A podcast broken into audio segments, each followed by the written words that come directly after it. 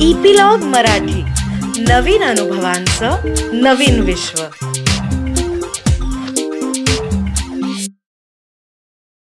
नमस्कार मंडळी मी रीमा सदाशिव अमरापूरकर. मनाचा पॉडकास्टच्या या भागामध्ये तुमचं सगळ्यांचं अत्यंत मनापासून स्वागत करते.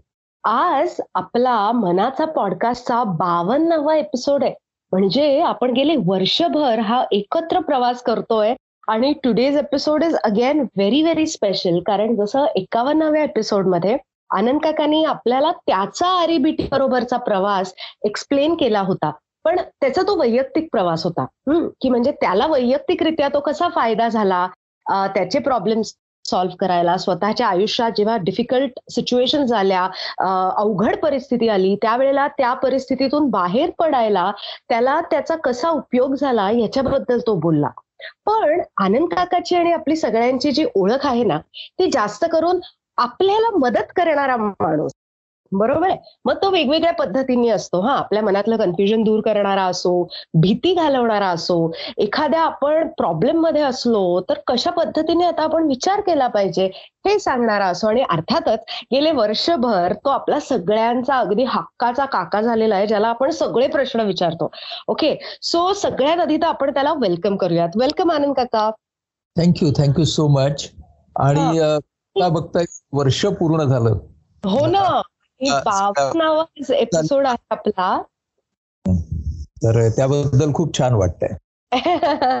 आणि मला मी जे सगळ्यांचं म्हणत होते ना की आम्हाला सगळ्यांना म्हणजे आता तुला होका यंत्र झाल्यासारखं वाटू नये पण आम्हाला सगळ्यांना नेहमी हक्काची व्यक्ती अशी तू वाटतेस की तू सांगितलेलं ऐकलं की जरा वाटतं की हा I can get out of this situation a little bit दिशा मिळाली आहे आणि मग त्याप्रमाणे चाललं तू दाखवलेल्या दिशेवर की मार्ग आपोआप सापडतो. तर मला तुला हे विचारायचं आहे की मागच्या भागामध्ये तू आम्हाला आरईबीटीचा तुला वैयक्तिक झालेला फायदा सांगितला होतास. ठीक आहे? म्हणजे इव्हन आयपीएच मुक्तांगण ह्या संस्थांची बांधणी करताना सुद्धा तुला आरिबीटीचा खूप फायदा झाला विवेकनिष्ठ मानसशास्त्राचा. तर आता मला सांग की ज्या वेळेला इंडिव्हिज्युअल्स ची थेरपी तू हँडल करतोस किंवा इंडिव्हिज्युअल्स तुझ्याकडे येतात आरईबीटीचे प्रॉब्लेम्स घेऊन आमच्यासारखे जे हक्कानी तुला कधी फोन करून विचारत असतात त्यावेळेला तू आरबीटी कशी वापरतोस रे? खूप सारी उदाहरणं त्याची सांगता येतील पण अगदी मूलभूत दोन तीन भाग जे आहेत ते सांगतो. सर्वसाधारणपणे आपण ज्या वेळेला तणावाखाली असतो डिस्ट्रेस खाली असतो त्यावेळेला ना आपण आपली स्वतःची जबाबदारी तो डिस्ट्रेस सोडवण्याची आहे हेच मुळात विसरतो. एकतर जी आपली विकल मनोवस्था असेल मग ती रागाची असेल डिप्रेशनची असेल चिंतेची असेल. याचं दायित्व याचं बिल आपण बाहेरच्या फॅक्टर्स वरती पाडतो. बरोबर. त्यामुळं आपण अशा परिस्थितीत असतो की बाहेरची परिस्थिती सुधारली तर मग मी सुधारेन सुधारेन किंवा मला बदलायला लागणारच नाही. राईट बऱ्याच पहिल्यांदा अशा टप्प्यावरती आणावं लागतं समोरच्या व्यक्तीला. की सगळ्याच्या बदलामध्ये तुला स्वतःला तयार करायचंय आणि तुला स्वतःला कसं तयार करायचंय त्याचे वेगळे मार्ग आपण बोलूया. तर हा महत्त्वाचा भाग असतो. हा महत्त्वाचा भाग असा असतो की वेगवेगळ्या तऱ्हेची माणसं असतात काही जणांना सर्वांना सुखी करायचं असतं. बरोबर. प्रवास चालू असतो. काही जणांना स्वतःच सुख हवं असतं. म्हणून त्यांचा प्रवास चालू असतो. स्वतःच्या संदर्भातली उद्दिष्ट आणि दुसऱ्यांच्या म्हणजे अगदी जवळच्या दुसऱ्यांच्या यांचा समतोल कसा राखायचा? या बऱ्याच वेळेला या सगळ्यांच्या बरोबर बोलायला लागतं. आता काय होतं? दोन उद्दिष्ट दाखलचे मुद्दे घेतले. की या सगळ्यावरती आरबीटीच्या पुस्तकामध्ये सांगितलेलं असतं खूप चर्चा केलेली असते. तो त्या गोष्टी संभाषणामध्ये सांगणं त्यासाठी वेगवेगळे शब्द वापरणं वेगवेगळे दृष्टांत देणं मेटॅफर्स वापरणं ह्या गोष्टी असतात त्या आपल्याला अनुभवातून शिकायला लागतात. म्हणजे साधं सांगतो परवाच एक प्रसंग असा घडला की तुलनाच चालली होती. म्हणजे माणसाचं मन तुलना करतं की मी इकडं आहे आणि तो समोरचा बघा कुठे गेला. किंवा मी जर असं असं झालं असतं ना तर कुठच्या कुठे गेलो असतो? तर अशा सगळ्या तुलनांच्यामुळे मनस्ताप आपला वाढतो. ही तर बऱ्याच वेळेला आपल्या ध्यानात येणारी गोष्ट आहे. तर अशाच एका व्यक्तीशी बोलत होतो. तर तेव्हा मी त्या व्यक्तीला असं म्हणालो की आपण असं लक्षात ठेवावं की आपण सगळे जण युनिक आहोत. आणि हम्म. आपल्याला आपलं आपलं एक कॉम्बिनेशन मिळालेलं आहे. हा गुणदोषांचं गुणधर्मांचं क्षमता कमतरतांचं. अँड एव्हरीबडी इज युनिक आणि त्यामुळे अगदी जगातलं जिनियस असेल किंवा जगामधला अगदी दिव्यांग असेल की ज्याला स्वतःचंही करता येत नाही. जगातला एक अतिशय श्रीमंत असेल दुसरा अतिशय गरीब असेल. तर हम्म. सगळे जण प्रत्येक जण ह्याच्यातलं युनिक आहे. राईट पण आपल्यापैकी कुणीही स्पेशल नाही. So we all unique but none of us is special म्हटलं वाक्य आपण डोक्यात घेतलं तर आपण माणूस म्हणून आपली तुलना करणार नाही. आणि त्याच वेळी आपण आपला युनिकनेस ओळखू आणि तो युनिकनेस आपण कसा एक्सप्रेस करायचा त्याच्यावरती विचार करू. Everybody needs to express his or her uniqueness through behaviour through performance हे जर आपण लक्षात घेतलं तर मग कशाशी आणि कोणाची तुलना करायची? मग हे एक्सप्रेस असं आपण जेव्हा म्हणतो तेव्हा शब्द शब्दामध्ये असं नाही. जे काही काम आपण करत असतो त्याच्यामध्ये. म्हणजे मी कॉमेंट्री ऐकत होतो परवा तर अलीकडचे कॉमेंट्रेटर्स क्रिकेटचे फार चांगला शब्द वापरतात की Virat Kohli expresses himself through is cover drive तर मला छान वाटतं हे ऐकायला की त्या खेळाडूचं एक्सप्रेशन त्याचा कव्हर ड्राईव्ह आहे. मग आता. युनिक आणि स्पेशल हे दोन शब्द सांगितले की मग त्या समोरच्या माणसाला कळतं की हा हे डोक्यात ठेवायचं. त्यामुळे बऱ्याच वेळेला आपल्याला व्यक्तीच्या बरोबर काम करत असताना हे लक्षात ठेवायला लागतं की समजेल कसं. या तुलनेसाठीच मी बिरबलाच्या रेषेचं उदाहरण देतो खूप वेळेला. की बिरबल आणि अकबराची गोष्ट नव्हती का? की एक रेषा काढतो राजा आणि म्हणतो की हिला हात लावायचा नाही पण हिला छोटी करून दाखवा. हो. बिरबल असतो तो दुसरी रेषा काढतो. नाही का? रेषा तुलनेने छोटी होते. मग हे आपण सांगताना तुलना करण्यासाठी आपण जे वापरतो ती सुद्धा शेवटी रेषा आहे. आणि रेषाच असणार आहोत. पण आपली आत्ताची लांबी आणि त्या रेषेची लांबी या दोन्ही युनिक आहेत. तर ती रेषा काही दुसऱ्या बरोबर कॉम्पिटिशन करत नसते. त्या रेषेला पाहणारं मन ती कॉम्पिटिशन करत असते. It's all about perspective actually that's right मग आता हे असं आपण जेव्हा समजून सांगावं त्यावेळेस समोरच्या माणसाच्या बुद्धीमध्ये विचारांमध्ये एका नवीन दृष्टिकोनाचा प्रकाश पडतो. हम्म. आणि मग प्रत्येक व्यक्तीशी त्याच्या त्याच्या मानसिक अवस्थेनुसार किंवा त्याच्या त्याच्या विचारसरणीनुसार जेव्हा तू त्याच्याशी बोलतोस तेव्हा तुला आरिबीटीचा किती पद्धतीने प्रयोग करावा लागत असेल रे? म्हणजे आपण असं म्हणतो की नाही की रॅशनल बिलीफ्स आर रिअलिस्टिक मग आता माझ्यासमोर बसणारे रुग्ण असतात त्यांचे नातेवाईक असतात. त्यांच्या डोक्यामध्ये एक बिलीफ असा बसलेला असतो की ऍलोपथीच्या आमच्या औषधांना मनावरच्या औषधांना साईड इफेक्ट असतात. आमची औषध झोपेची औषधं असतात. आमची औषधं ही एकदा घ्यायला लागलो की आयुष्यभर सुटत नाहीत. जे बिलीफ्स असतात.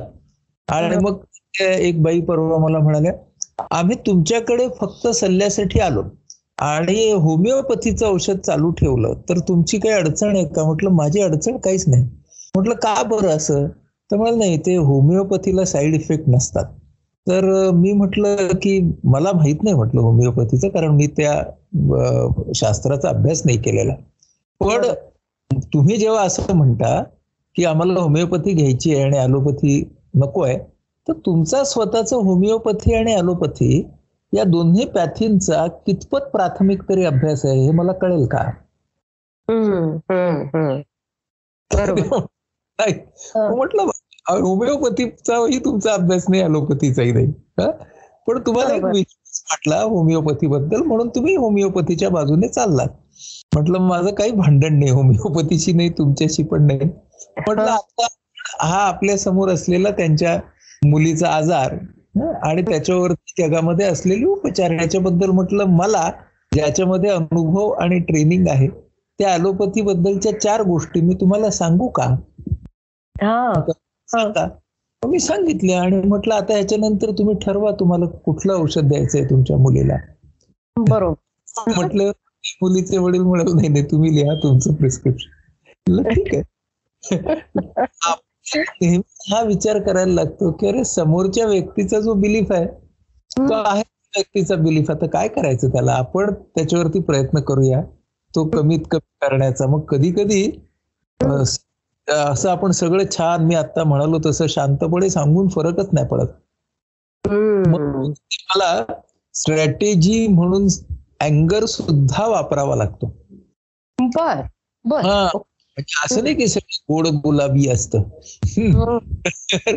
कधी कधी अँगरही वापरायला लागतो म्हणजे कधी कधी असं सांगायला लागतं की तुम्ही ज्या पद्धतीने आता माझ्याशी बोलत आहात यावरून तुम्हाला असं वाटतं वाटतं का की तुमचा हा प्रश्न तुम्हाला क्युरिओसिटी म्हणजे जिज्ञासातून जिज्ञासेतून आलेला नसून अविश्वासातून आलेला आहे हा. हा. अविश्वास तुम्ही माझ्यावरती आता दाखवता तसं तुम्हाला वाटतंय का थोडेसे डिफेक्ट वरती जातात. मग हो. कधी कधी त्यांना हे सांगायला लागतं की बाबा मी तुम्हाला हे औषधांच्या बाबतीत हा, की मी तुम्हाला जेव्हा औषध देत असतो ती माझ्यासाठी एक ऍक्ट ऑफ रिस्पॉन्सिबिलिटी असते. बरोबर. हो. वाटतं की मी कागदावरती लिहितोय. पण ते औषध त्या व्यक्तीला कागदावर लिहिण्याच्या आधी माझ्या मनामध्ये आतापर्यंतच्या सगळ्या प्रशिक्षणाची सगळ्या अनुभवांची एक काहीतरी फेर जुळणी झालेली असते.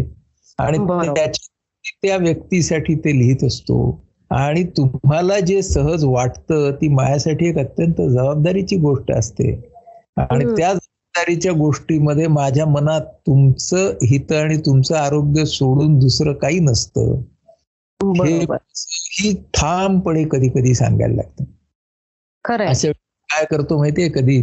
की जे आपले हे असतात समोरचे नातेवाईक असतात.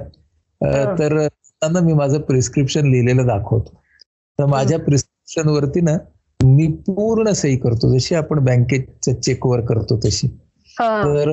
कधी शॉर्ट सिग्नेचर वापरत नाही. तर मी त्यांना सांगतो मी इतकी सारी वर्ष चाळीस वर्ष प्रत्येक प्रिस्क्रिप्शन हे पूर्ण सहीने का लिहितो?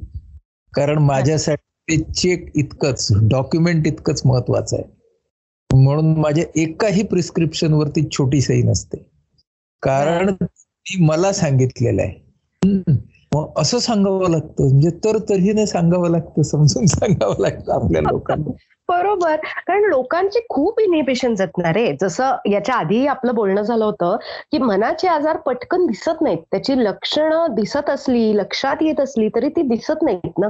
म्हणजे असं. दुखत आहे बुवा जखम झाली आहे असं होत नाही. त्याच्यामुळे लवकर विश्वास ठेवायला मन धजत नाही. दुसरं एक ना माझ्या असं लक्षात आलंय बरं का की बऱ्याचदा आता फॉर एक्झाम्पल आपलं जे पुण्याचं आयपीएच सेंटर आहे तिथे बरेच आपण group therapy session support groups असं रन करतो.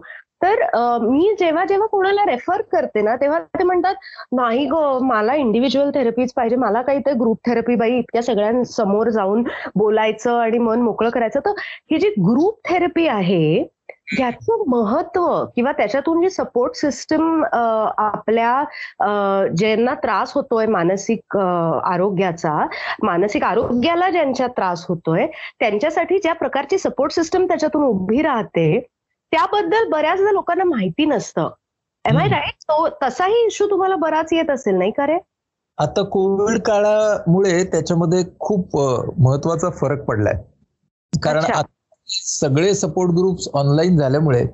माणसं खूप मोठ्या प्रमाणात ते अटेंड करायला लागले. महत्वाचं एक इनिबिशन लोकांना प्रत्यक्ष जाण्याचं असायचं ते दूर झालं आणि. त्याच्या लोकांचा सहभाग सुद्धा खूप मोठ्या प्रमाणावरती वाढला. पण ओ. या निमित्ताने आपण जेव्हा गटांच्या बरोबर आरईबीटीचा वापर करतो तर ते सुद्धा आपले वेगवेगळे असतात. म्हणजे सपोर्ट ग्रुप जे असतात त्याच्यामध्ये मानसिक आजार असतात. त्या आजारातून जाणारे लोक आणि त्यांचे नातेवाईक असतात. तो डिसऑर्डर सेगमेंट वरती आपण आरईबीटीचा वापर करतो. पण आता स्ट्रेस मॅनेजमेंट असेल किंवा इमोशनल रेग्युलेशन असेल तर त्या विषयावर सुद्धा आपले अनेक ऑनलाईन आता ग्रुप्स आणि वर्कशॉप्स चालू असतात. त्याचप्रमाणे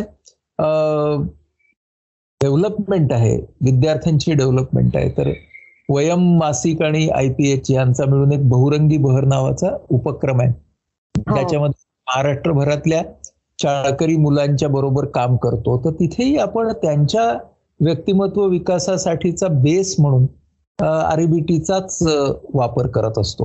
तर अशा वेगवेगळ्या गटांबरोबर सुद्धा आपण काम करत असतो. जसं शिक्षकांबरोबर आपला एक शिक्षक मित्र नावाचा उपक्रम आहे. तर आता ऑनलाईन चालू आहे. सो गटांबरोबर काम करत असताना सुद्धा आरबीटीचा आपल्याला खूप चांगला फायदा होतो. आणि त्याचं कारण असं आहे की तुम्हाला सोपं ते करता येतं. हे एक आहे आरबीटीचं कारण. दुसरं कारण असं आहे आरबीटी लोकांना पटते याचं की जर तुमच्या मनातली रॅशनॅलिटी थोड्याफार प्रमाणात जरी जागी झाली स्वतः विचार भावनांचं दायित्व ती जबाबदारी उचलायला सुरुवात केलीत ना तर पुढे पुढे या आरबीटीच्या ऍप्लिकेशनची मजा यायला लागते गंमत यायला लागते.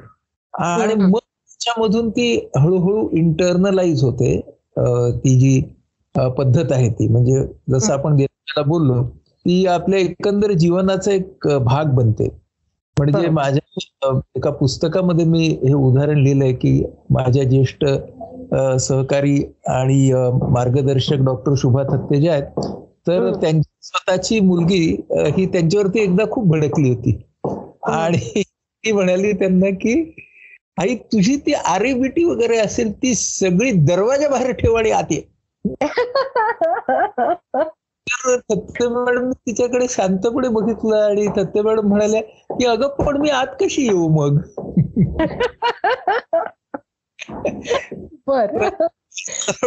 फार इंटरेस्टिंग आहे मॅडमचं हे विधान. हे मी आत कशी याचा अर्थ असा की ते मॅडमच्या अंगामध्ये इतकं भिनलं आहे की त्यांना आता वेगळं करून आत नाही येता येत. व्हेरी ट्रू व्हेरी ट्रू कारण ती लाईक यू सेड अर्लियर की ती कंटिन्युअस प्रोसेस आहे ना ती ट्वेंटी फोर बाय सेव्हन सुरूच असते. सो ते बाहेर ठेवून कसं आत यायचं? शक्यच नाहीये. राईट राईट पण आनंद काका मला सांग ना मी जे मगाशी तुला विचारत होते फॉर एक्झाम्पल झालं काय की I think two thousand nineteen मध्ये माझ्या एक अत्यंत जवळच्या नातेवाईकांचा वीस वर्षांचा मुलगा अचानक दगावला. ओके आणि I could see that the mother is reeling under tremendous grief म्हणजे त्याच्यानंतर वर्षभराने जवळजवळ. आणि आपल्या आयपीएचचा एक ग्रीफ चा सपोर्ट ग्रुप लॉस मधून ज्यांना ग्रीफ झालेला आहे त्यांचा एक सपोर्ट ग्रुप सुरू झालेला होता. आणि म्हणून मी त्यांना म्हंटल की you attend this this will help you a lot पण ते म्हणाले नाही नाही नाही नाही. माझं दुःख हे माझ्या एकटीचं आहे. मी हे नाही करणार शेअर तर अशा वेळेला अशा माणसांना आपण कशा पद्धतीने प्रवृत्त करू शकतो रे की तुम्ही हे अटेंड करा किंवा तुम्ही इंडिव्हिज्युअल थेरपी घ्या किंवा याच्याकडे वळा याचा विचार करा तुमच्या मनाची काळजी घ्या. इथपासून लोकांना सांगावं लागतं. सो हे कशा पद्धतीने अचीव्ह करता येऊ शकेल? आता ग्रीफ सारखा जो भाग असतो ना तर त्याच्यामध्ये लोकांना खूप इनिबिशन्स असतात. तर बऱ्याच वेळेला मी असं करतो म्हणजे माझ्या हातून काही लिखाण झालंय ती पुस्तकं वाच वाचायला किंवा आपले ग्रीफ वरती याच मालिकेमधले आपण जे भाग केले ते करायला सांगतो. असं थोडस इंट्रोडक्शन केल्यावरती लोक येतात. आणि हा दुसरं आता माझ्या या ग्रीफच्या संबंधामध्ये मी ऑडिओज तयार केले आणि ते ऑडिओ माझे खूप पसरले. ते व्हायरल झाले. तर ते ऑडिओ हो. ऐकून सपोर्टसाठी यायला लागले. तर मला वाटतं मानसिक आरोग्याच्या क्षेत्रामध्ये सतत प्रबोधन करत राहणं ही गरज आहे. आणि ती आपण यांना त्या पद्धतीने सतत करत राहिलं पाहिजे ही गोष्ट मला फार महत्वाची वाटते. राईट राईट आणि त्याच्यासाठी आता तू जे पुस्तकं म्हणालास तर तुझे जे पुस्तकं आहेत त्यांना तू इतकं प्रभावी माध्यम म्हणून वापरलेलं आहेस ऍक्च्युली लोकांना लोकांची तोंड लोकांची तोंड ओळख व्हावी. विवेकनिष्ठ मानसशास्त्राची. तसंच की आपल्या मनाची काळजी कशी घ्यावी किंवा हे सगळे प्रश्न तू तुझ्या पुस्तकातून मांडले आहेत त्याच्याबद्दल आम्हाला सांग ना की ही पुस्तकं कशी आम्ही वापरू शकतो? या पुस्तकांचं आणि माझं असं झालं की स्वभाव विभाव हे माझं पहिलं पुस्तक. तर अ, या आरिबिटी वरचं. तर ते साधारण पहिल्या सात आठ वर्षानंतर लिहिलं गेलं. आणि दोन हजार साली ते प्रसिद्ध झालं. साप्ताहिक सकाळमध्ये मी लिहित होतो.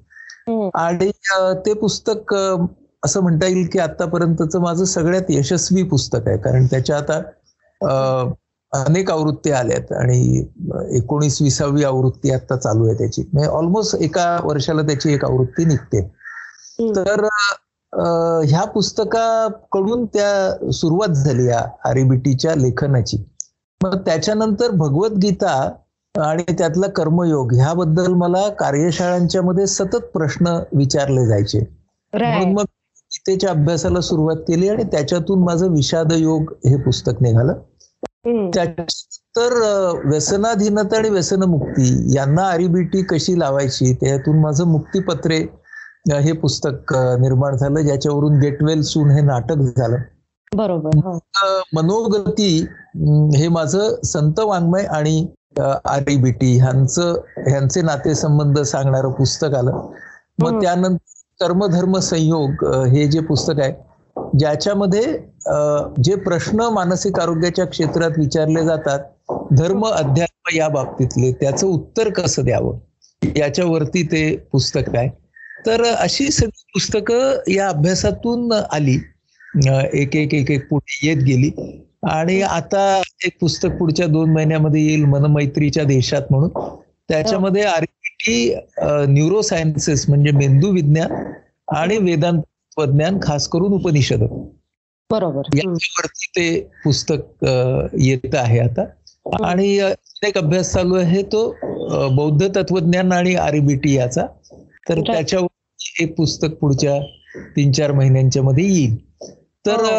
असं असा तो अभ्यास वेगवेगळ्या अंगाने आणि काय गरज आहे लोकांना ह्याची आणि आपल्याला काय आवडतंय ते तर अशा. दोघांची सांगड घालण्याच्या प्रयत्नांमधून ही. आरबीटी अशी पुस्तकं आतापर्यंत झाली तर भगवद्गीता वगैरे हे जे आहे ना हे आमच्यासारख्यांना फार लांबचं वाटतं. म्हणजे maybe in a couple of years आम्हाला ते वाटेलही जवळचं आय डोंट नो पण ज्या वेळेला तू मानसशास्त्र आणि विवेकानंद किंवा गांधीजी लोकमान्य टिळक शिवाजी महाराजांची मॅनेजमेंट सिस्टीम अशा पद्धतीने ज्या वेळेला तू हे मानसशास्त्र आणि मॅनेजमेंट ओव्हरऑल हे आम्हाला उकलून दाखवलीस ना that was a very thrilling experience okay so हे ही सांगड घालावी असं तुला कसं वाटलं रे?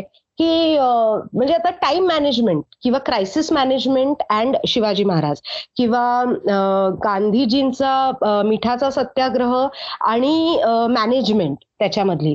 हे हे सगळं कसं तुला सुचतं रे? आणि त्याच्यामध्ये दोन अजून राहिले सुभाषबाबू आहेत आणि विनोबा आहेत. तर जे. व्हिडिओ ते आता आपल्या आवाहन आय पी एच हे आपलं जे युट्यूब चॅनल आहे त्याच्यावरती उपलब्ध आहेत. हे सगळे जे. इतिहासाचे व्हिडिओज आहेत ते. हो. गांधीजीच्या बाबतीमध्ये सुद्धा महात्मा अँड माइंड नावाचा दोन भागांमध्ये व्हिडिओ उपलब्ध आहे तर ते इतिहास हा माझा आवडता विषय शाळेपासूनच होता. खरं म्हणजे अगदी. बालपणापासूनच होता. त्याचं श्रेय गोनी दांडेकर आणि बाबासाहेब पुरंदरे या दिग्गजांना दिलं पाहिजे. कारण त्यांच्यामुळेच इतिहासाची एक खास आवड निर्माण झाली. तर. त्याच्या काळामध्ये स्वातंत्र्य चळवळीचा इतिहास हा एक माझ्या अभ्यासाचा विषय राहिला. आणि. शिवकाळ हा एक अभ्यासाचा विषय राहिला. तर मग ह्याला कसं काय जोडायचं मानसिक आरोग्याशी? ती गंमतच झाली. ती साधारण तो प्रवास दोन हजार चार पाच पासून चालू झाला गेल्या पंधरा सोळा वर्षांचा की जेव्हा. जेव्हा मी अभ्यासपूर्वक हे सगळं करायला लागलो तर. मला एक टिळकांच्या वरती भाषण द्यायला बोलवलं होतं आणि त्यामुळं मग त्यांनी सांगितलं की टिळकांच्या पर्सनॅलिटी बद्दल बोला तुम्ही व्यक्तिमत्वाच एक टिळकांच्या काय होतं ते कसे बदलले किंवा काय तर म्हणून मी टिळकांचा अभ्यास त्या अर्थानं सुरू केला आणि ती खरी या पंधरा सोळा वर्षामध्ये झालेली सुरुवात आहे. आणि हो. मग हे वेगवेगळे अभ्यास तयार झाले. तर या अभ्यासांमध्ये कसं होतं की ती व्यक्ती असते तिच्या सोबत आपल्याला राहायची संधी मिळते. आणि मग सगळ्यात थ्रिलिंग वाटतं. आणि बऱ्याच वेळेला असं असतं की विवेकानंदांचे विचार आपण वाचतो पण विवेकानंद कसे होते ते कळलं की अजून गंमत येते. बरोबर. त्यामुळे व्यक्ती कशी आहे? हे आपल्याला पाहायला मिळतं. पाहायला मिळतं म्हणजे तिच्या सोबत राहायलाच मिळतं. आणि तो माझ्यासाठी अतिशय रसरशीत असा अनुभव असतो. म्हणजे आता सुभाष बाबूंच्या वरती माझं वन मॅन टू आर्मी नावाचं खूप मोठं सादरीकरण आहे आव्हान आय पी वरती आहे. तर सुभाष एकट्याने काय पद्धतीने ते निसटले जसे शिवाजी महाराज निसटले तसेच कलकत्त्यामधून स्थानबद्धतेतून. आणि स्वतंत्र भारताच्या पहिल्या कॅबिनेटचा शपथविधी कसा झाला? तर एवढं आहे त्या सगळ्यामध्ये पण ते इतकं थ्रिलिंग आहे की या एका माणसानं फक्त स्वतःचे बिलिफ्स आणि स्वतःचा सेल्फ टॉक याच्या बळावरती काय केलं मग. आपल्याला त्याच्याकडून ते शिकायला मिळतं मग जी आपल्या मानसशास्त्रामधली स्वची कॉन्सेप्ट आहे म्हणजे. सेल्फ ह्याच्याकडे विनोबा किती पद्धतीने बघतात ते विनोबांचा तर चार भागांचा अभ्यास आहे हो, आपली हो, हो. वरती मग शिवाजी महाराजांच्या कडून तर किती शिकावं? म्हणजे त्यांची सीईओ म्हणून त्यांची मॅनेजमेंट शिकावी त्यांचं क्रायसिस मॅनेजमेंट शिकावं किती गोष्टी शिकाव्यात त्यांच्याकडून? तो एक अभ्यास. मग हे काय होतं? आकार मिळत गेला लोकमान्यांचं व्यक्तित्व गांधीजींचं व्यक्तित्व. गांधी आणि लोकमान्य यांच्या नात्यावरती पगडी आणि टोपी नावाचा माझा एक अभ्यास आहे. तोही युट्यूब वरती उपलब्ध आहे. तर हो. ह्या सगळ्या गोष्टी करताना आपल्या स्वतःसाठी म्हणजे अभ्यास करणाऱ्यासाठी हा अतिशय महत्त्वाचा असा कालखंड असतो. म्हणजे मला इतकी मजा येते ते करताना आणि मग जे आपण केलंय ते फक्त आपल्याला इतरांना सांगायचंय. बरोबर. या त्या सहवासात आपल्याला राहता येतं. एक युट्यूब वरती आव्हान आयपीएच वरती माझा अभ्यास आहे के- मी केलेला अभ्यास आहे तो विवेकानंद आणि रामकृष्ण यांच्या नात्याचा आहे. हो. ते सगळ्या शिक्षक आणि विद्यार्थ्यांनी शिकावा असा आहे. तर ह्या सगळ्याच्या मध्ये येणारी जी गंमत आहे आणि दुसरी काय होतं माहितीये का? की नेहमीच्याच भाषेत जर आपण बोललो तर कंटाळा येतो ना सगळ्यांना. पण ते. जर आपण कहाणीतून सांगितलं गोष्टीतून सांगितलं इतिहासातून सांगितलं तर मानसशास्त्राच्या दृष्टीने सुद्धा समोरचा माणूस काहीतरी शिकतो. इतिहासाच्या दृष्टीने सुद्धा समोरचा माणूस काही शिकतो. आणि त्याच्यातून कोणती मूल्य घेऊन जगायचं आहे हे सुद्धा त्या माणसाला कळतं. असा बहुरंगी फायदा त्या समोरच्या माणसाचा या यात्रेमध्ये होतो हे सगळ्यात महत्वाचं राईट आणि हा अनुभव आम्ही फर्स्ट हँड घेतलाय कारण आपल्या मनाच्या पॉडकास्टच्या जवळजवळ प्रत्येक एपिसोडमध्ये तू उदाहरणांसहित ज्या ज्या वेळेला बोललेला आहेस तेव्हा की अपमानाच्या भावनेचं प्रोडक्टिव्ह रूपांतर महात्मा गांधींनी कसं केलं? किंवा for that matter even Shivaji महाराजांनी कसं केलं? किंवा जे आपण म्हटलो होतो की पॉझिटिव्ह इमोशन्स या बाजीप्रभू देशपांडेंनी कशा वापरल्या आणि वेडात मराठे वीर दौडले सात त्यांनी ते कशा पद्धतीने वापर वापरल्या? याचं कंपॅरिझन जेव्हा तू दिलंस तर यू आर व्हेरी राईट की आपल्याला याच्यातून शिकण्यासारखं खूप आहे. आणि दुसरं एक जे तुझ्या बोलण्यात बोलण्यातून ज्या वेळेला तू समजावून सांगत असतोस ना त्यावेळेला वारंवार संत वाङ्मयाचे रेफरन्सेस येतात भगवद्गीतेचे येतात आणि आता रिसेंट पास्टमध्ये म्हणजे तुझं बुद्धांसोबत क्षणोक्षणी ह्या कवितेची सिरीज पण मी गेले आय थिंक तीन चार महिने मी त्याच्याबद्दल म्हणजे अध्यात्म इतिहास अध्यात्म आणि मानसशास्त्र. तर तुला काय वाटतं की आपण मानसशास्त्राला जितकं ताकदीने इतिहासाशी जोडू शकतो कारण ही आपल्याला माहिती असलेली माणसं होती. वेरस भगवद्गीता म्हणा किंवा बुद्धांचं वाङ्मय किंवा बुद्धांची फिलॉसॉफी म्हणा ह्याच्याशी पण ते इक्वली इतकंच म्हणजे त्या काळातही आरिबिटी होतं का? म्हणजे आता we have put it in word असं तुला वाटतं का? नाही कसं असतं की सगळ्या जगामध्ये शहाणपण हे एकच असतं. लोक त्यांच्या त्यांच्या पद्धतीनं ते मांडत असतात. आणि अं, विवेकनिष्ठ गोष्टी या त्या त्या क्षेत्रातल्या माणसांनी मांडलेल्याच आहेत. त्याला उजाळा देण्याचं काम करत असतो. तर. त्याचप्रमाणे वेदांत विचार असू दे बौद्ध तत्वज्ञान असू दे या. सगळ्याच्या मध्ये काय आहे? या सगळ्याच्या मध्ये एका बाजूने विवेकनिष्ठता आहेच आहे आणि ती. विवेकनिष्ठता तुमची पक्की होत गेली तर. तिथून तुम्हाला पुढे कुठे जाता येईल आत्मशोधाच्या मार्गावरती त्याची हम्म. दिशा ही अध्यात्मामध्ये दाखवलेली आहे तर. दिशा आहे ती अधिक चांगला माणूस बनण्याची दिशा आहे म्हणजे Right. अध्यात्म ह्यामध्येच स्वतःची अधिक वरच्या पातळीवरची डेव्हलपमेंट विकास त्याचा. तर हा त्या त्या धर्मांनी दाखवलेला आहे पुढे. तर म्हणून प्रत्येक धर्माचा पाया तशा अर्थानं विवेकामध्येच आहे. हे जर आपण लक्षात घेतलं तर अध्यात्म हे काही वेगळं नाही मानसशास्त्राहून हे आपल्या लक्षात येतं. सुदैवाने मेंदू विज्ञान जे आहे त्यामध्ये ज्या काही प्रगती झालेली आहे आताच्या काळामध्ये त्यामुळं आज आपण या अध्यात्माला एका अर्थानं विज्ञानाच्या वर्तुळामध्ये सुद्धा आणू शकतो आणि.